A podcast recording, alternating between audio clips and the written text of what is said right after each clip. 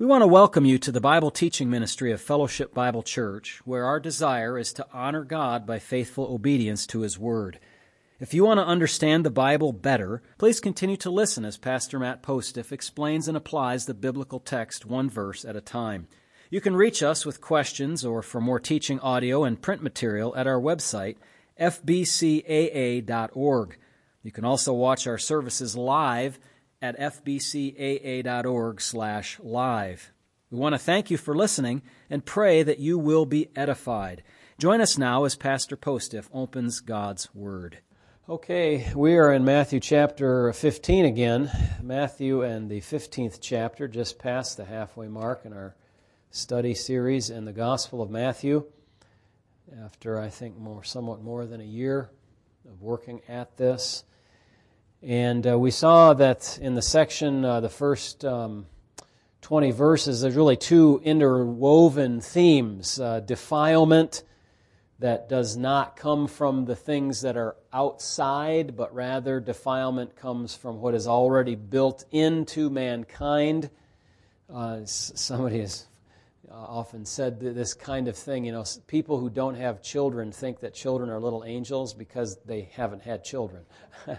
uh, you know, we come out pre manufactured, if you will, with sin.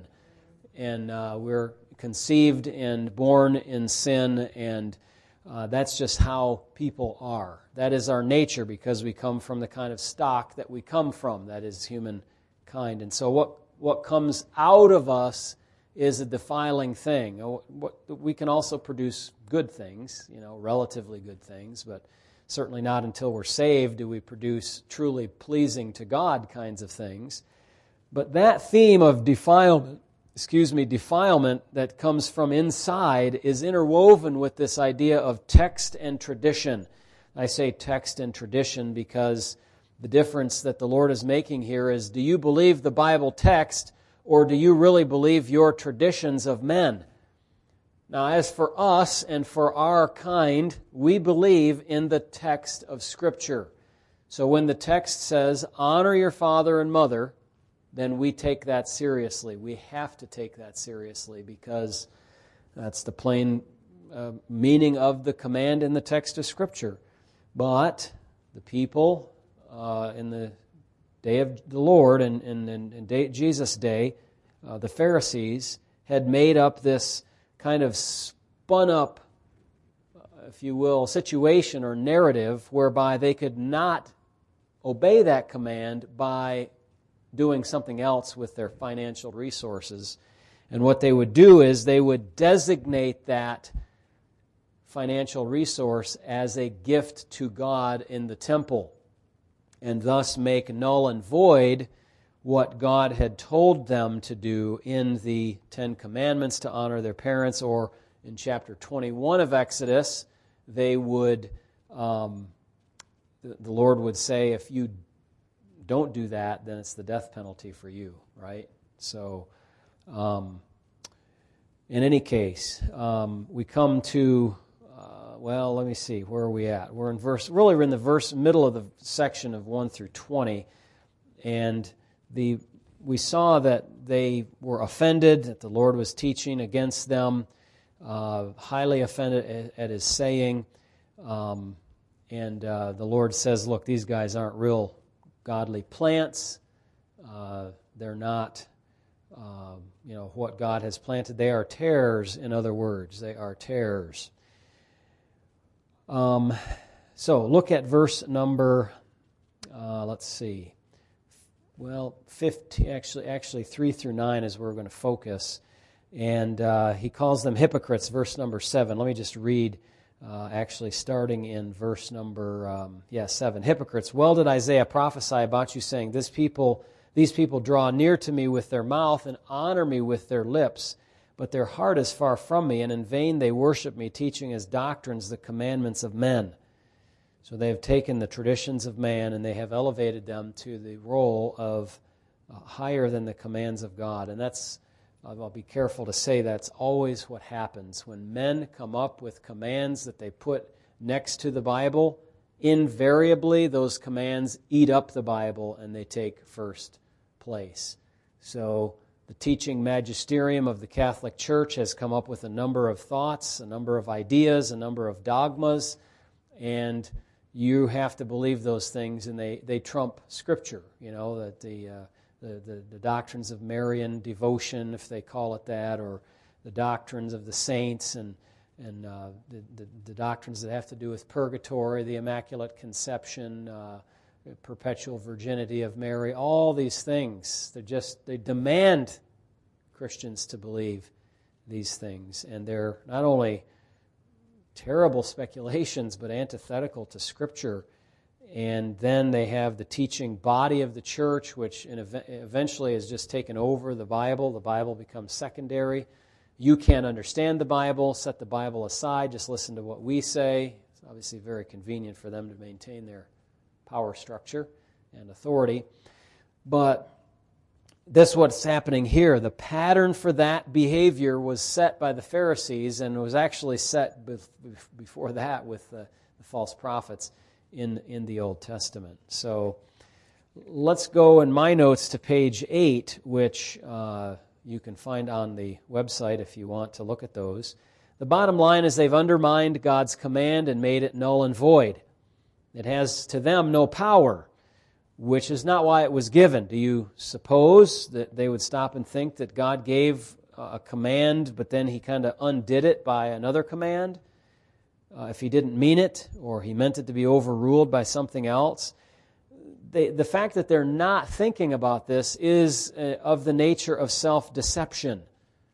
It substitutes what I want for what God wants, and they deceive themselves and really do believe some of them really did believe what they were saying, as ridiculous as it was. Now, I've read in the past that the money that they designated could have been laundered through the temple and brought back to their benefit. It's like kind of routing money through a complex financial structure in a company and having it pay for your expenses. like then it doesn't come to you as income. You know, somebody probably can figure out some clever way to try to cheat the system and do that.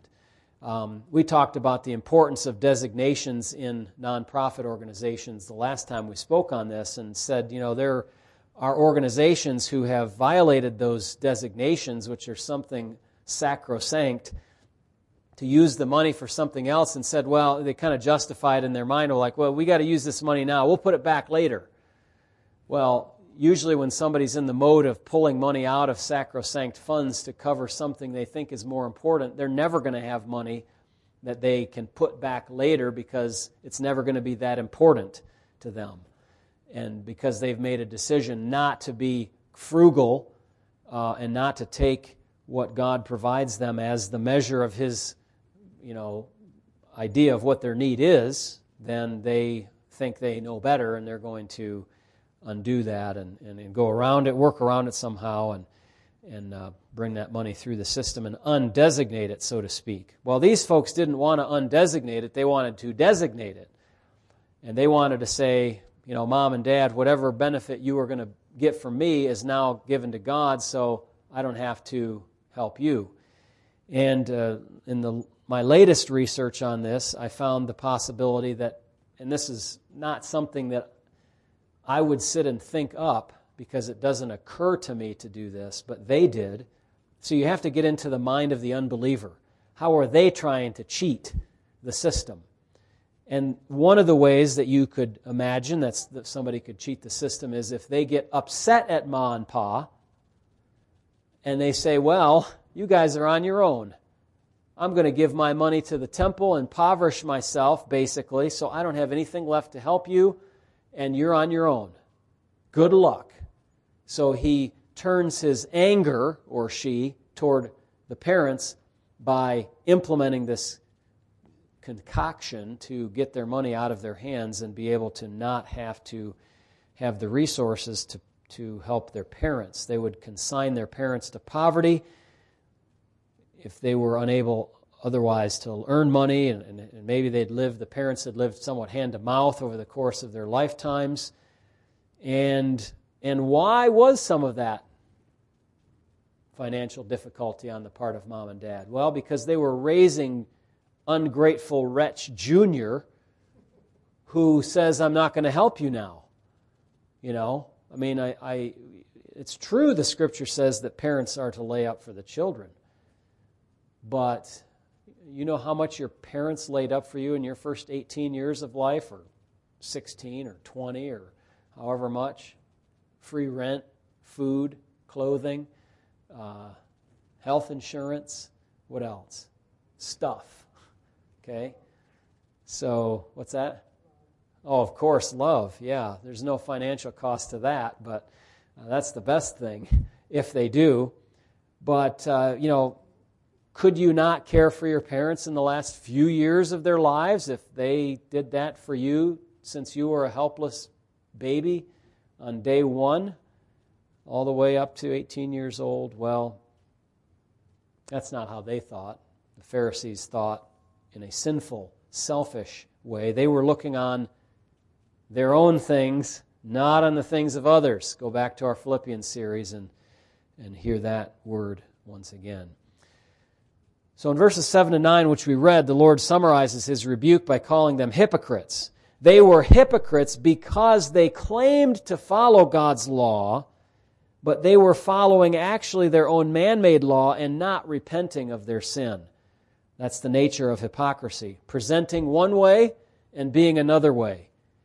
Now, as far as hypocrisy goes, the world thinks it knows where all the hypocrites are in the church but they're dreadfully wrong about that. Being a sinner and repenting, confessing and making restitution, trying to avoid sin in the future, is not hypocrisy. Being a sinner and repenting is not hypocrisy. Okay? It might be struggling with sin. A believer might struggle with some sin, but that doesn't make them a hypocrite. Oh, maybe you could say in the moment they do the sin, yes, perhaps. But this is the Christian life. The church is designed for recovering sinners who are getting better, not perfect people. But the church truly is no place for hypocrites. Those who pretend to be real but are actually really fakes. Okay? Um, how can I say it another way? If there's a hypocrite in the church who is uncovered, who really is not a believer, who is trying to act like one, what do we do with that person? We ask them to leave the fellowship because they're not really a member of our body. They're not really a member of the body of Christ. Now, if, they, if they've sinned and they repent and they show evidence of repentance, then yes, they're showing God's work in their life, and that's good. That's what it's supposed to be. But somebody is not a hypocrite if they do wrong things and admit they've done wrong things. The hypocrite is the person who does wrong things and hides them and tries to make themselves look better.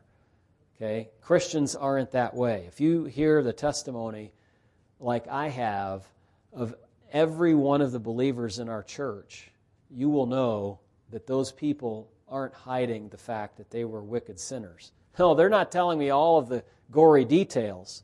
Neither am I telling all of my gory details. Thank you very much. But we're admitting we're sinners, and vilely so. We, like the Apostle Paul, can say, I am the chief of sinners. Listen, last was last night. I listened to this message twice, but part of it was, who's the worst sinner that you personally know? Yeah, you don't know. You don't know anybody else's sin in their heart like you know your own sin in your heart. You know, you look at other people and say, well, they, I mean, not everybody, okay, but I'm saying, man, they seem to have it together. They don't struggle with the things I struggle with. You know, I've got all these things that enter into my mind and I'm fighting against them and, and all of this. So I know that of myself. That's why I can say, I'm, I'm right with Paul. I'm the chief of sinners. I'm the worst person I know the best. I mean, the best per. You know what I'm saying? I know myself the best, and it's not a good picture when I look inside when I'm in my bad modes, if you will. Okay? So, yeah, very interesting, isn't it? Well, Isaiah wrote about such people in Isaiah 29:13, and the Lord quotes it right here in verses 8 and 9. this was at the time a prophecy or proclamation of the current generation at the time Isaiah wrote. So I don't want you to think that um, the apostle, the apostle, that the Lord and the apostle Matthew, yes, as he's recording, is saying that Isaiah was predicting this very generation.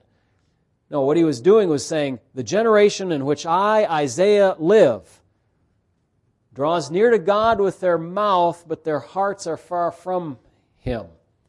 And they, they, worship in vain and they teach as doctrines the commandments of men.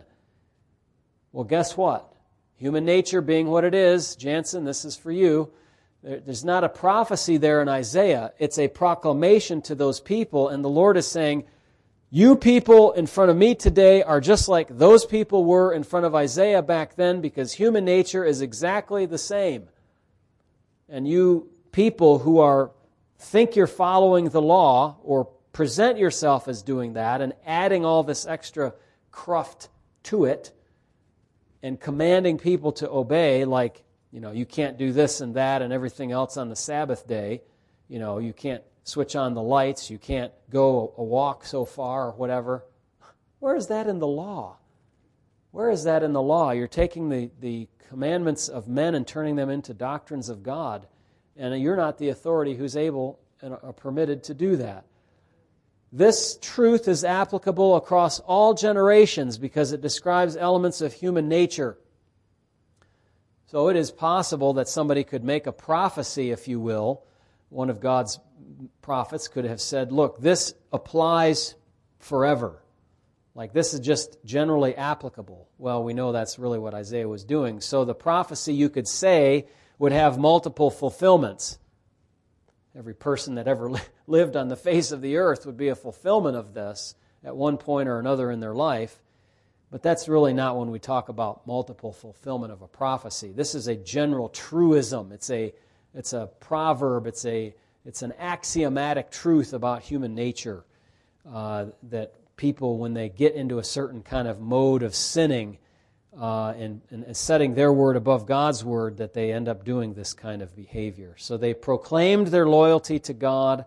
They said they were religious people. They sang to God as if they meant it, but they were not really with God in their hearts. They were like a backstabber who says he is with you to your face, but when you turn around, the knives come out. They hate you in their heart. These ones worshiped with empty hearts and minds toward God. It's a hard thing to charge somebody with, isn't it? Their hearts are far from me. Where were their hearts? Well, it's like when the Lord said about prayer. You know, don't go to the street corners and pray. They've received their reward. They, they love to be seen and heard by men.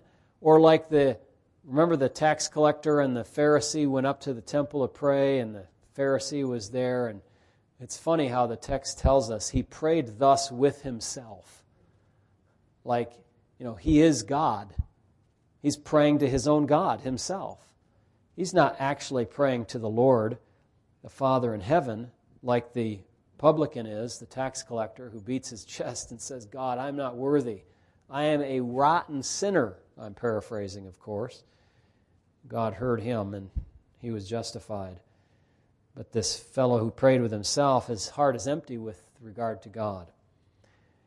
Now, as a result of their status with of no relationship with God, you know, they, the, the, the no relationship with God status, they find a need to replace that relationship with other things. These things come in the form of human commandments that they make into dogma. It's almost like people need to have some direction, some guidance, some rules, if you will. And if they don't find them from God, they create them themselves.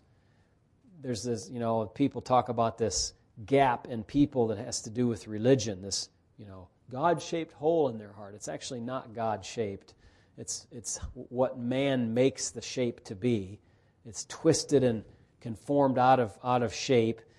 And they want to fill that element of their lives because we're religious creatures with something. And so they elevate their own ideas above God's and create a kind of new religion That's where all the world religions come from. Worship then is really toward the man made system instead of the God who made the men, the people. Now, sometimes people may hold for themselves standards which are beyond the edges of scriptural revelation. So imagine the circle that I'm drawing with my two hands is the Bible and all, what, all that it instructs us to do. Well, somebody may have a standard that they hold for themselves that's slightly outside of that circle. It doesn't mean that it's wrong. That's not really the problem. But when those standards, those kinds of standards, are elevated alongside of or often above the commands of God, then the trouble light goes on. You catch my reference to the trouble light? You ever have that go on in your car? When the trouble light is blinking, you know you have a real problem. If it's just on, sometimes it's a minor thing and you can just drive on and it's fine. Our, our minivan has the trouble light on pretty much all the time, the, uh, the engine light. And uh, it's got 100 nearly 83,000 miles on it, so what do we expect? It's got, you know, it's tired. But the, the, the, the spiritual trouble light goes on immediately when you take the things that you've put that are outside of the boundaries of God's Word and you've elevated them up.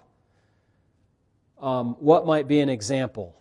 Uh, today, I'll go back to that, that ham sandwich example. I'm not going to eat pork, Pastor Sachs said, because I don't want to offend my Jewish family.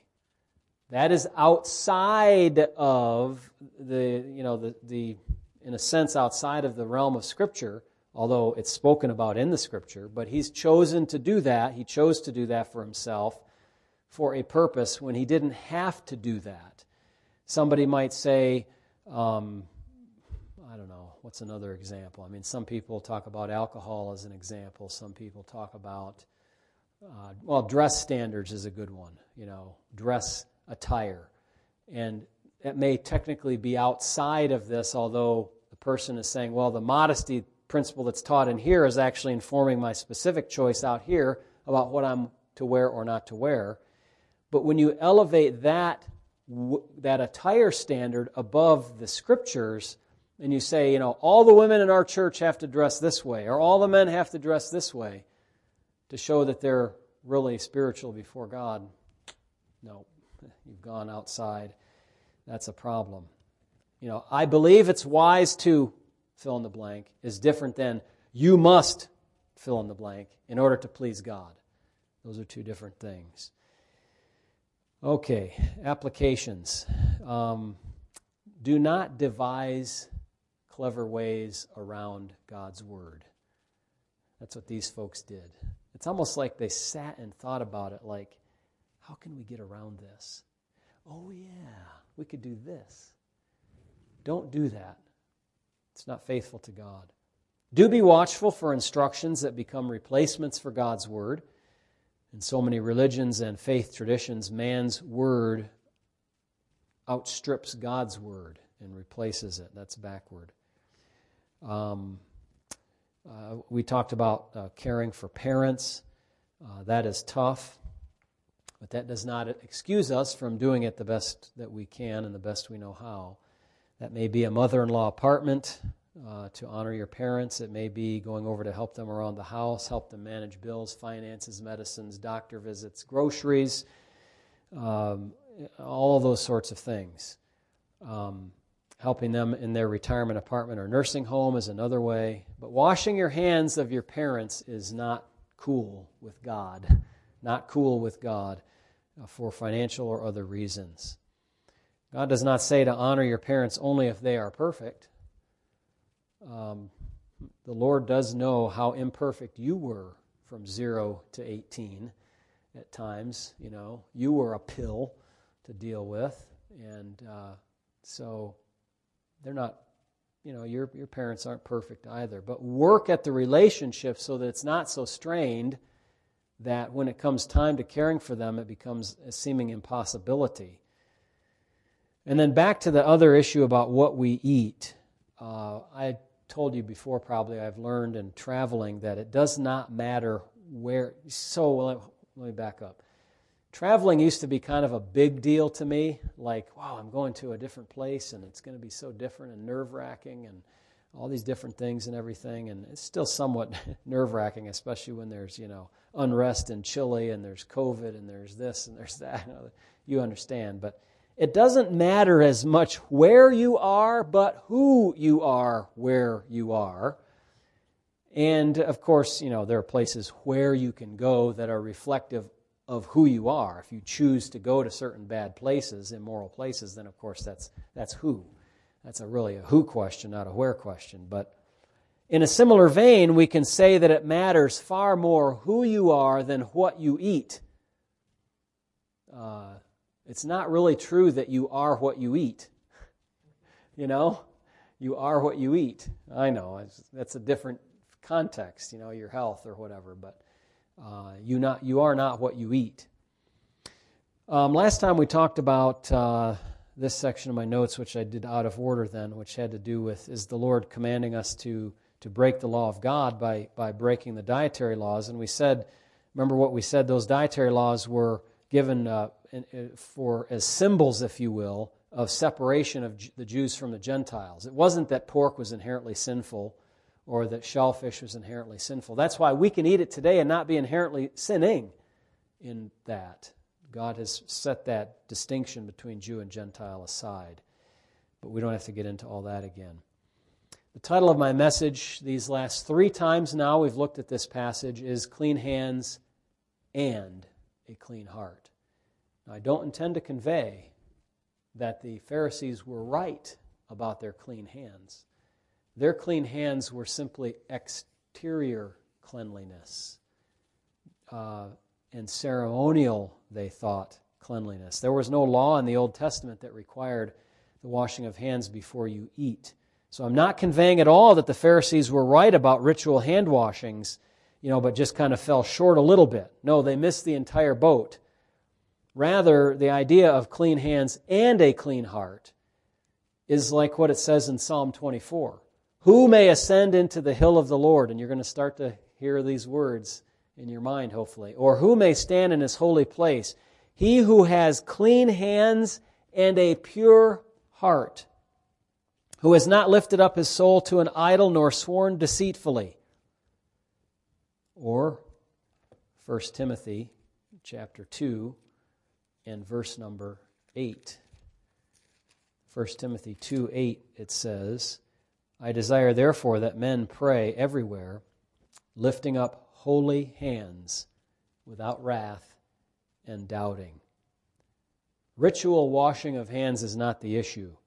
Hands that do not practice sin is the issue. And a heart that's washed by the blood of Christ to break the power of sin and allow the hands to do righteousness instead of wickedness.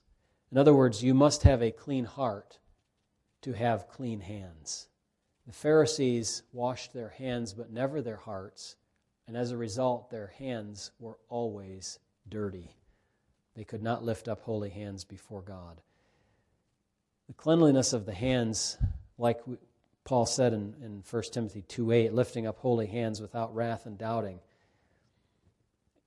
Think of it like this a farmer who's out in his fields with very physically dirty hands can raise those hands up to God and pray to Him if those hands are holy. And He fulfills 1 Timothy chapter 2 in verse number 8. Those soiled hands have been cleansed because He's got a regenerate heart, and so He's in complete fulfillment of Scripture, even though He hasn't put a water or soap to His hands all day, as long as His hands are holy. And I pray that our hands will be clean that way and not in the way that the Pharisees were concerned about before we eat. Let us pray. Father, we ask that you would help our clean hearts to, to demonstrate themselves in clean hands. That is, hands that do righteous works and not sinful things. We love you, Lord, and thank you for your kindness. We understand, we believe. You told us. Hear and understand about the defilement hold on to those thoughts and to be able to share them well with others who might need them. In Jesus' name, amen. With that, I say thank you for participating tonight. Special word of thanks to those that are online watching from our church family. And uh, we've been praying for you all and for those afar off as well. May God bless you and keep you. Those of you here as well tonight, the Lord bless you. Have a good night. Safe trap, uh, trip home, okay? Amen. Good night.